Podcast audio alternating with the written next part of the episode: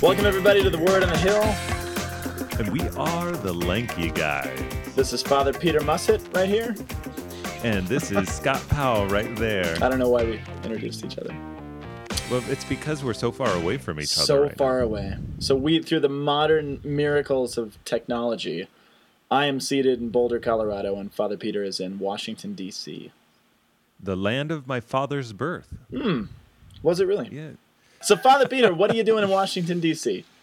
I am here with a group of 12 students. I feel very uh, apostle Jesus like. Um, And we are going to the March for Life. Uh, and what is the March for Life? The March for Life is uh, a group of people who march on Washington um, and uh, go and show up to support life and to uh, try to win rights for the unborn because they have been deprived from their rights for too long because they aren't developed enough and they're in the wrong place at the wrong time. Amen. So so we uh, so we're just coming out here and and uh, and doing our constitutional right to gather peacefully Absolutely. uh, on the nation's capital. Capital. I love the Capitol. yeah, it, it's the it's the 40th anniversary this year. So right. um, so we are uh, especially uh, trying to do our duty to make sure that uh, the voices of the unheard are heard. I'm super excited that we're recording with you live from the March for Life because this is probably one of the biggest and yet unpublicized events that happens in our country every year. Absolutely. I mean, they're saying 600,000 this year are, are in Washington. It's a huge deal, but I, I'm, I guarantee it will not make any of the papers or any of the major news feeds on Monday. I know. I, I think there's some people who are um, all about like trying to do social media campaigns because we have democratic technology. So we're getting the word out any possibly way we. Getting the I word, can't get- word get it- from the Capitol. I can't get the word out of my own mouth, all but I'll dude. tell you what, we're we're doing our uh, we're doing our best here. Absolutely. It's cool. This was one of the most difficult setups for this podcast that I think I've ever been a part of. Yeah, you guys, the complications of us trying to get to do the interwebs uh, uh, service. Hold on. The complications it takes for us to get the internet to work for us and to have a decently sounding podcast across the distance of this whole country. It's it it's hard, but it's working. If we pull this thing off, I'm going to be very, very happy. So this is Me an too. exciting day for all of us. So, Father Peter, it is the third Sunday of Ordinary Time this week, right? Yes, it's not the second Sunday in ordinary time, unlike how our website or maybe the uh, uh, iTunes says. We got to fire our webmaster, whoever whoever put that yeah. up, dude. He's out. he's gonna get beaten within an inch of his life is really just Yeah. firing isn't enough at this point Mm, mm, well said. Thanks, man. It was me. Hey, everybody, the secret's out. It was me. I made a mistake. I called it the first Sunday of Ordinary Time. people well they're gonna download the podcast and they're gonna go where is the second week in ordinary time you guys and be like well that was actually last week and Nobody's going to care. no now this is the other thing that happened this last week so we have the wrong date hmm. and then the second thing that happened is somebody came up to me and they said Oh, dude no. you're not lanky what? i know i i got denied my own But length if you're not lanky, then I'm not lanky because we have the exact same build. I know that's what i'm saying Wait, what? What are you if you're not lanky? I don't know. They just, I, I guess I'm normal What was or something. Wait a second. What's their beef? What is that? What do they think a lanky guy looks like? I don't know. I think that they have an image of like Ichabod Crane or something. Ichabod Crane. Ichabod Crane. Uh, see, that's what we I'm are. saying. I don't know who who told you that. Don't say it on the air. But who is it? That- Tell me now. hold on. Do we have a do we have a beeping sound? It it was Mister. Well, whatever. Oh, I think well. we're lanky. My wife thinks Okay, we're lanky. I, I, all the staff. the in our staff think we're think- lanky. Yeah, you're right. Yep. So if you guys think we're lanky, then you can send us an email at lankyguys at thomascenter.org and tell us if you agree with us or deny No us. one has sent us an email yet. I realized at the end of last week I keep checking this email account that we've never told a single human being about. that is, isn't that the nature of things? I know. It- well, I was afraid to tell anybody because as soon as you tell them an email, man, we got to respond. I told them an email at the end of last week's show, and I've gotten nothing. oh, you you said? I tacked it on at the end, Oh, okay. so because I realized we have this web, we have this email address that is useless. So now we're gonna get flooded with emails. Hey, do you have any shout outs this week for anybody uh, who's listening to the podcast who you can think of? I have a shout out for Brooke Horner, who is who is super cool. She's up at the University of South Dakota, and she told me a couple weeks ago that she was listening to our podcast in her sorority house up at USD, and some of the girls were were playing some some lame movie, and she blasted our podcast over it in her sorority house, and I thought that was awesome. So, Brooke, Dude, if you even bother to listen anymore, here is your official shout out. This is the thing. Now the Lanky Guys is officially a weapon. We have become weaponized. Mm. Amen. Take that, take that, everyone. Yeah, against the tyranny and and, and uh, evil-hearted people who lame want to listen to and poop Poop movies. movies.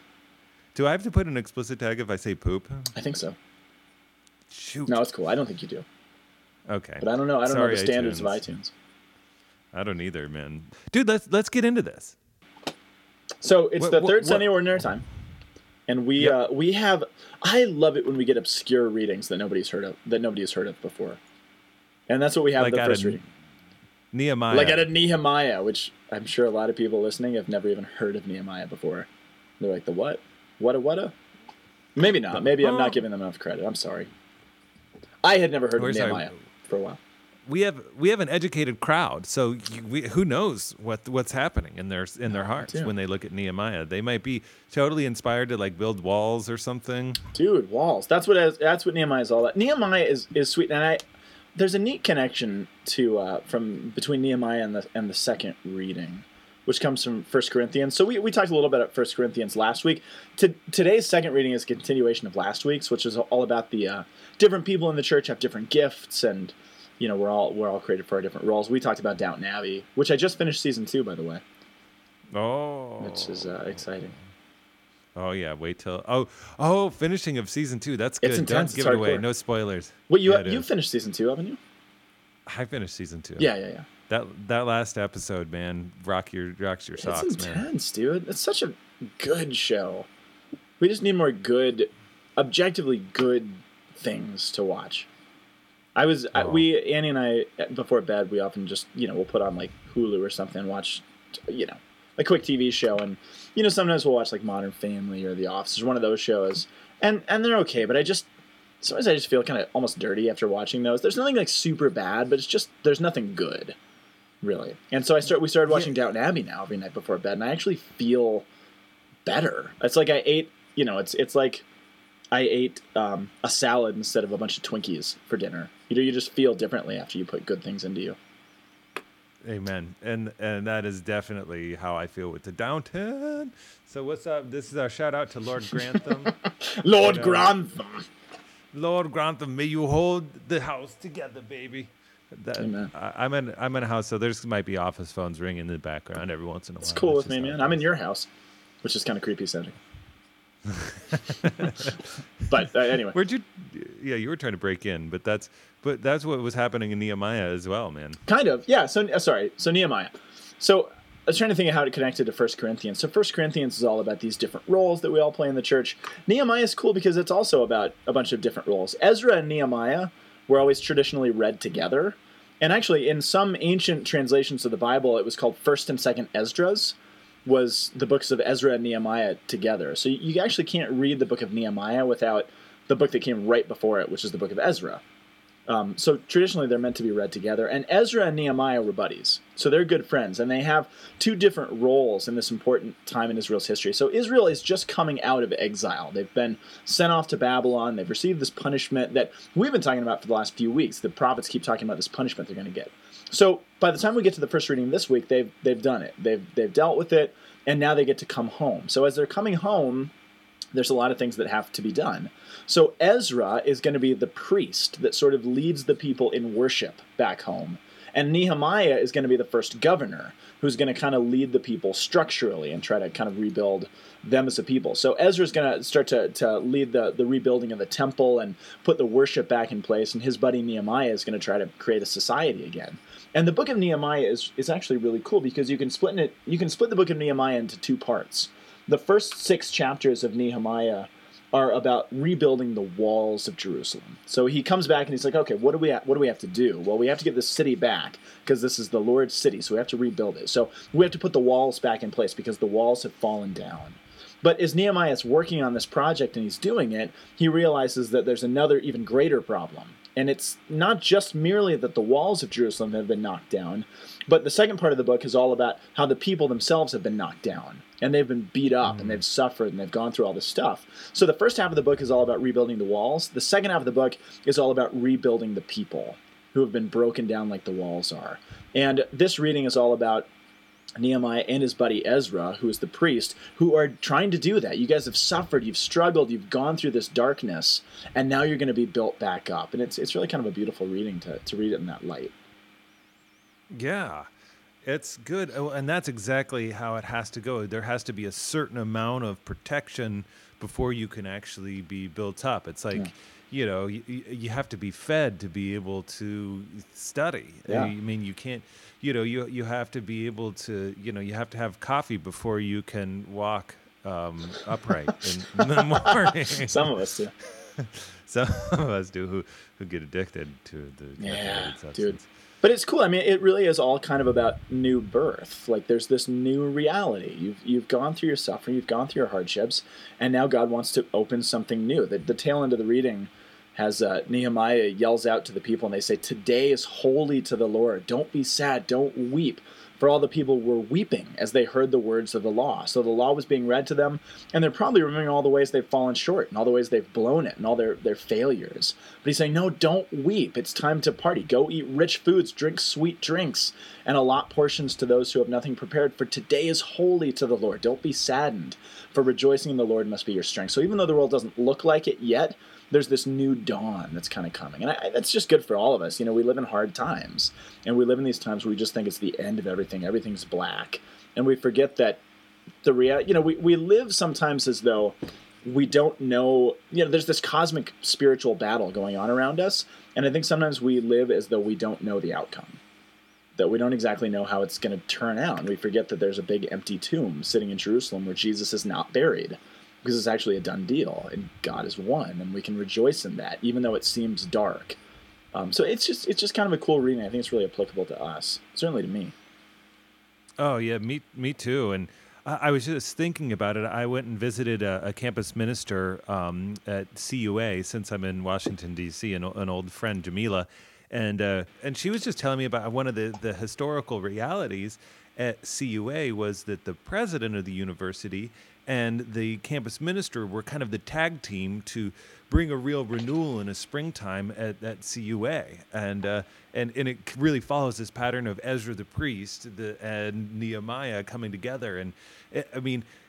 That would be my ideal. I mean, I, I think about what, what could be done. Um, I, I mean, I met with the um, the uh, uh, Phil DiStefano Oh, at yeah. the university who runs CU, and we were just talking about wh- what does it look like to bring renewal, and how could I serve that mission and to come together. And it's it's really it's really beautiful. The separation of church and state is is is necessary, but there's also something beautiful about the cooperation of church and Exactly. state. Exactly. Yeah, they And- need they need to speak to each other. And it, and it's a partnership. I'm in, I mean I'm in, in DC, so when I'm seeing Ezra and Nehemiah together, and and and people weeping over w- what they what they haven't been, uh, especially during this March for Life, I'm like, oh, this is this is so uh, applicable to us to remember what we can be. And Yeah, uh, totally. and and that's where we have to um that's where we have to seek out the lord. That's what actually propels us into the responsorial psalm. It's like you can imagine these uh, these people just like they're they're struck to the heart because they realize that they they've lost something that is just really good and beautiful the Totally. law that o- opens and reveals the heart. And so that's why you actually have to rejoice in the beautiful nature of God's call and not just be defeated by it because like what yeah the, the the tomb is is empty. Jesus isn't there. He isn't. He is uh, super abundant in His presence, and not ah. just dead somewhere. And that's why we have to, like, it, sometimes the very first thing you have to do when things are hard is you have to go into praise. That's Totally. why Your words, Lord, are spirit and life. Yeah, I love that psalm, and I I always pick. I don't know what they were praying that day with Ezra and Nehemiah, but this, if they were praying Psalm 19, it would be perfect. I mean, listen to what it says: "The law of the Lord is perfect, refreshing the soul. The decree of the Lord is trustworthy." Giving wisdom to the simple. And if the decree of the Lord is trustworthy, what's the decree of the Lord? Well, in the Old Testament, it was if you blow it, if you fail me, if you turn your back on me, you're going to be punished. But after your punishment, I will begin to build you back up like the walls of a city. So they're actually, in Ezra and Nehemiah, they're actually seeing all of this come true, and they'll be like, oh, man, we're experiencing it. It was trustworthy. That's exactly how it went down, just how God told us it was going to. So hindsight's 2020 sometimes. Uh, yeah, hindsight is twenty twenty, and and hopefully we can all find our glasses. Mm. well done. Yeah. that, was, that, was good. that really was It's good. I didn't mean to react to it. It's a good line. It's a, I keep on losing my glasses, and so I just found my uh, like the, the a pair the other day, and I was like so happy because I was like, oh, Like an old pair that you had lost previously. Uh huh. nice. But actually, no, no. Actually, I've been wearing my old glasses. I lost my new pair of Oh, glasses. That's the worst. It's the worst. It's just Mm. like, man, times is hard. Yeah, it is. They is. Well, see, um, because um, Ezra and Nehemiah, first thing, you, their whole pattern is build up the wall, secure the city, and then build the people up inside. Yeah. You know what I mean? Yep. So, and and part of the way they do it is is each of you has to attend to the part of the wall that is right outside of your house. Okay. Yeah. So the body has many parts, and all the parts, though many, are one. So also, so also as Christ, we. Um, I, I've been I, I've been thinking about. I mean, everybody's role in the church is significant. Yeah. It's really it's really important, and there's there's no little part of the body, Yeah. but but there are small things to do Right. the part so the body are totally different and so the eye the one who observes and sees um, it has to observe and see and so it, it's you have to actually look in and let christ reveal yourself to yourself so that you can uh, be attentive to the little the small mission that's in front of you. Sorry because there's no little parts. There's only small things to Yeah, do. It's just kind of like our, our, our daily tasks. There's just lots and lots of small things to do constantly and you put them together and it's huge and and it actually fortifies the body and it strengthens the body. It's like you think about cells. It's like damage in one cell is bad Totally. and uh, but but but repair at one cell is also huge it's important Well, to tie, you know, again, the first reading and the psalm are all about the law of the Lord and the word of the Lord and how they're weeping over their failures. And if you go back and if you read the Old Testament carefully, you see that the problems were always very small to begin. Small things always lead to big, big things, right? Think of the, the famous sin of King David, right? He has you know, he has an affair with this woman Bathsheba. He has a child out of wedlock. He murders her husband, and it all began because he wasn't, you know, he overslept one day and he was hanging on the couch, and then one thing led to another, and all the small things add up. So the small things matter. If, if there's any story of the Old Testament and unfaithfulness to the law, it's that the small things all matter. It's like Jesus says in the Gospels, "He who is faithful in small things will be faithful in big things." So the small things matter greatly. that's why i made my bed today You did. Nice i did even when i'm on vacation Wow. i made my bed boys and girls all the children who listen you too can make your bed in the morning and I'm looking into your bedroom from where I'm sitting, and you did not make your bed at home. i'm oh is it still pulled A back little bit. Oh, that's because Ty was gonna wash my sheets for me. Ty. Sorry. so I was I was helping him by not making. nice man. It's a small Dude, thing. I it's a just small got. thing. I got. Yeah, uh, I I just got. I just jacked. Facebook body slammed you. or not Facebook, Skype. I Skype. Skype Skype body Yeah, slam. dude, sorry. Had to happen. It no, did. no, you're right though, It and that, that's that's it's really beautiful. Let's talk about the Cool, it's gospel. gospel. So the gospel, what do you what do you think? I have some thoughts.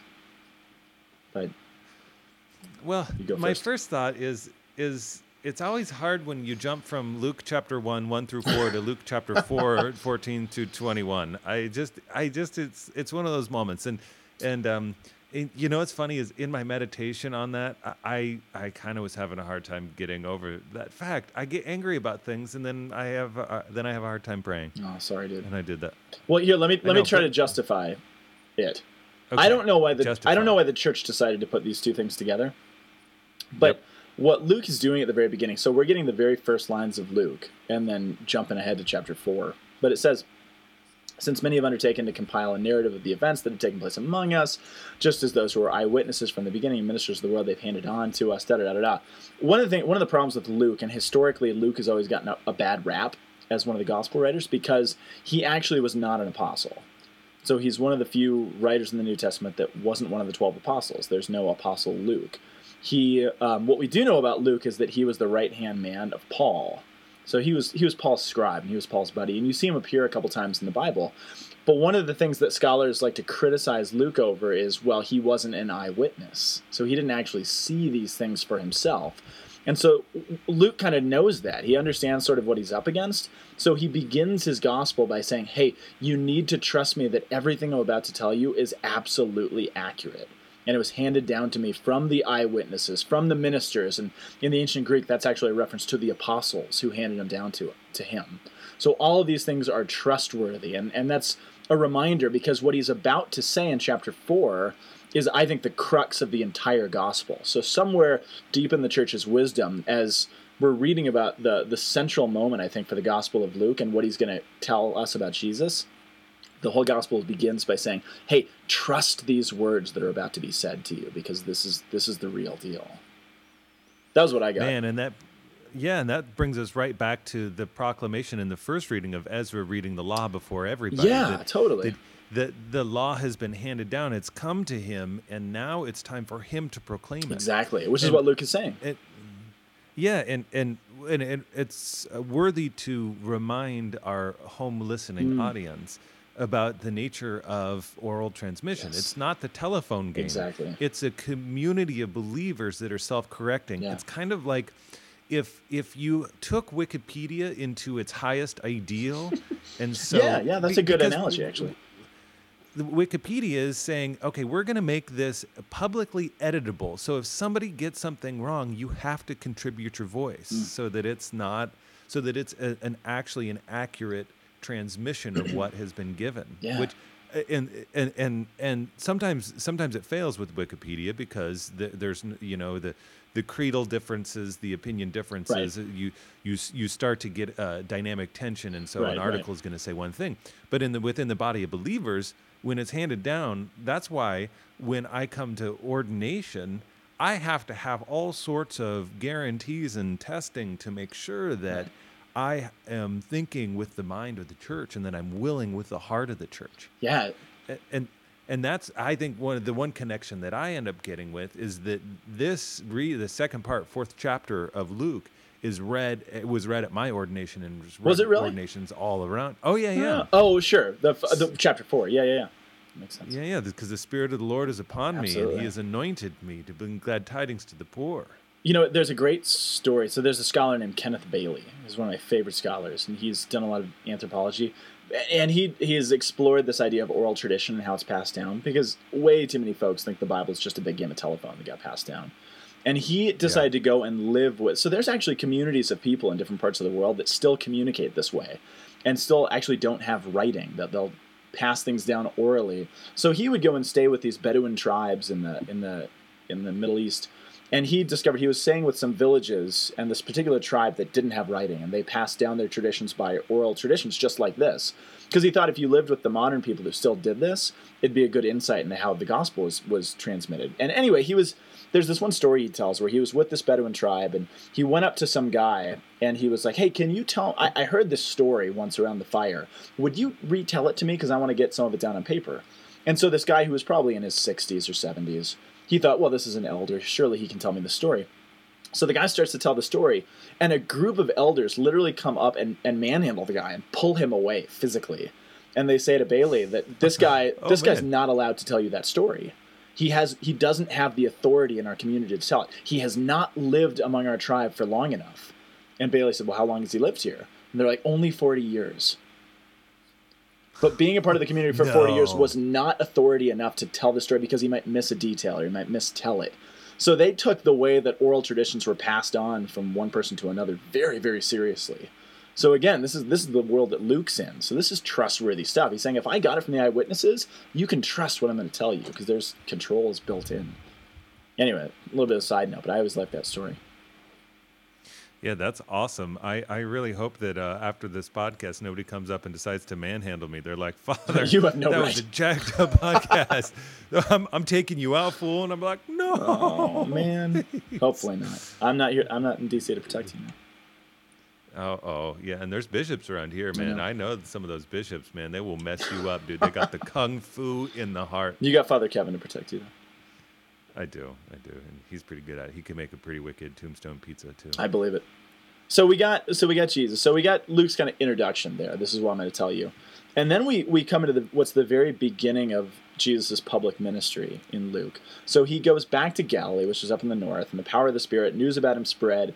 He taught in their synagogues, and then you got to get this key statement. He came to Nazareth, the place where he'd grown up, and it was according to the custom. He went to the synagogue on the Sabbath day, and he stood up to read what was handed. Uh, he stood up to read, and he was handed a scroll of the prophet Isaiah. So in the synagogue on Saturday, which was the day that they gathered to worship, um, a person, uh, you know, usually a significant person in the community would be chosen to do the reading. And he was able to, it's not like our liturgical cycle. He actually got to choose whatever reading he wanted to. So Jesus chooses this. He's like, I want to read from the prophet Isaiah. So he would traditionally read the, the scriptures and then he would give a little homily about it.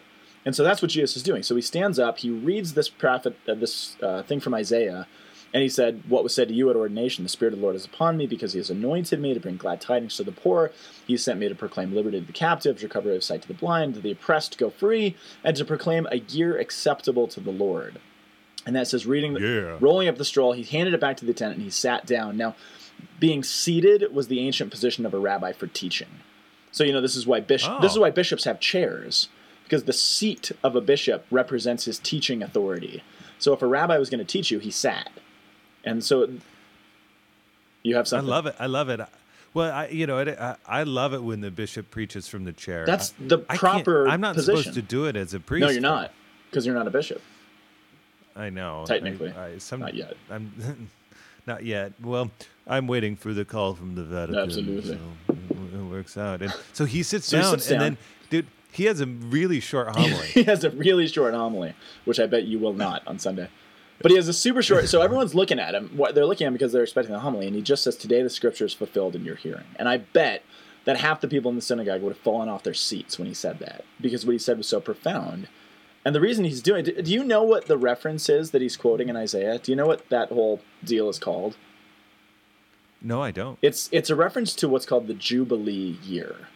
So when it says things like to proclaim a year acceptable to the Lord, a year of the Lord's favor, these are code words in the Old Testament for what was called the Jubilee year. So the Jubilee year, it's it's rooted way back in Leviticus, and it was in the beginning of the law. The Jubilee year was basically every 50 years you were to have this celebration, and 50, um, it, it's the year after seven times seven years is the 49th year, and then the next year. So seven was a really important number for the Jewish people because it represented completion and covenant, and so seven times seven years, the next year would be this huge celebration. And on the And that's and then what's awesome is that actually the prophecy of when Christ would come, it's 70 weeks. Yeah, yeah, So yeah, the exactly. jubilee of Jubilees. the jubilee of jubilees of jubilees. It's huge, but this is what you would say. So this jubilee. So what you do in the jubilee year is basically it's it's called a year of release. So you'd release three things. You would release all debt. So if anybody had debt, it would be wiped off the book. So if you have car debt or credit card debt or a mortgage, it's done. You're done with it, and it's wiped off. You would so you release all debt. You would release um, slaves. So if you had a Hebrew slave, slavery, by the way, in the in the in the biblical world was different than what we think of slavery. You know, a doctor, a physician, or a professor could become a slave if he went into enough debt. It wasn't like a, uh, a an ethnic thing for them. So if you got into debt, you would maybe sell yourself into slavery. So on the Jubilee year, you're freed. That's done with. And then the last thing was land. You would get your ancestral land returned to you. So all these things would happen. Now, what's interesting about the Jubilee year? W- w- Yeah, yeah, yeah. Weren't the inter- interest rates also determined according to how close you were to the Jubilee year? So, like, if you, like, isn't that how they did it back then? I hope so. I- like, I cost so. to Jubilee, like, uh, you know, That's a good idea. it's like the CTJ. I've heard that one. That's awesome. But Yeah. as you can imagine, you know, the poor would love this because you'd have debt release and you'd be free. The rich didn't like it so much. And so if you if you read carefully in the Old Testament, you don't see the Jubilee celebrated very often. And I think I think there's only hmm. maybe twice that it actually shows up. And one of the times is in Jeremiah, and Jeremiah actually makes it clear that you guys did not celebrate this. You failed to do it. And the Jubilee comes out of the Exodus. So remember, in the Exodus, in Leviticus, they've just come out of Egypt. And the reason God is doing this is because he's basically saying, hey, you guys have just been freed from Egypt where you were indebted, you were slaves, and you lost your land, the promised land. So I've set you free, and I've given you your land, the promised land. I've made you free and not slaves, and I've released all of your debt. And so God is basically saying, if I could do that for you, you ought to do it for one another. And that shows me that you understand what I've done for you. But the reality is they don't do it. They never do it. They fail to do it. And so the rich get richer, the poor get poorer, da da da da da. And the only time it happens, one of the only times it happens is in Jeremiah, which is right before the exile, right before they're hauled off to Babylon. And what we read in Jeremiah, the king at the time saw that, you know, stuff was going down. He saw the enemies, the, the enemy armies on the horizon. He saw it, and he knew because of the prophecies that the judgment was coming. And so he said, What do we do? So, in a last ditch effort to try to win God's favor back, he proclaims a Jubilee year. And he says, All right, let's, let's mm-hmm. hurry up. We've abandoned the Jubilee. Let's do that. And maybe God will forgive us. So they all set their slaves free and their debt and everything else. And then if you read Jeremiah, I think it's Jeremiah 25 or something like that. It's it's in the end of Jeremiah, but they set all their slaves free, and you actually read that all the wealthy people, when they set free their slaves, eventually they, they kind of got sick of cleaning their own toilets and doing their own dishes, and it said we're we're tired of this. We're taking our slaves back, and so Uh-oh. they all went and they they re-enslaved their brothers and sisters. And if you read Jeremiah, it says that's the straw that broke the camel's back. And God says, that's it. It's one thing to not do this Jubilee year, to not imitate me the way that I've asked you to. It's another thing to do it and then rescind it. And that, Jeremiah actually Uh-oh. says, is what sent them into exile, which is what they're coming out of in Ezra and Nehemiah. That was what happened. So the last time anybody heard these words that Jesus says was when they were hauled off for hundreds of years in slavery in Babylon. And now Jesus says them again for the first time. Nobody has heard these words until now, since then. And so Jesus is saying something new is about to happen, which is super profound. That's awesome. That is just a, beautiful gift of God. But there's one other piece to it that I think is fascinating. So if this is the Jubilee year, so what do you do in the Jubilee year? Well, you release debt, you release slaves, and you give back land. But historically speaking, we're in first century Palestine right now, which is controlled by Rome. So literally, all the people that Jesus is talking to are, in a certain sense, enslaved by the Roman Empire, and, and to some degree, they're indebted by their high, super high tax rates that they considered this massive debt, and they don't have the promised land because it was controlled by Rome. So Jesus is basically saying, I'm going to release the debt, the slaves, and the land in a time when they are slaves, they are indebted, and they have no land. So how do you release debt, slaves, and land if you don't have any of those things to release? And I think what Jesus is saying, and what the rest of the book is going to elucidate as Luke goes on, is that Jesus isn't talking about a strip of land in the Middle East that God wants to restore. He's not just talking about monetary debt and high taxes, and he's not just talking about political slavery. And what he's going to release us from is the slavery to sin and the debt, uh, or the slavery to Satan, the debt of our sin, and the, the land of the new creation that he wants to restore. So he says, We're on the verge. And just like in Ezra and Nehemiah, where everything looks dark, we're right on the verge of something profound and new and beautiful. So don't weep, because God's doing something incredible, and this is the starting point. So I just think it's really cool. That's awesome. And the fact that he says Wow. today the scripture is fulfilled. And everybody's got to be thinking, how do you fulfill that? How do you give us our land back if we don't have any? And he's like, it's done today because you're looking at me. So he is literally the fulfillment of all of it. But that's not going to make sense know- until you read the rest of the gospel. Well, this is my question too. I mean, even in consideration with the gospel, in the synagogue at the time, would it have been their habit to somebody gets up and says, "This is fulfilled in your hearing"?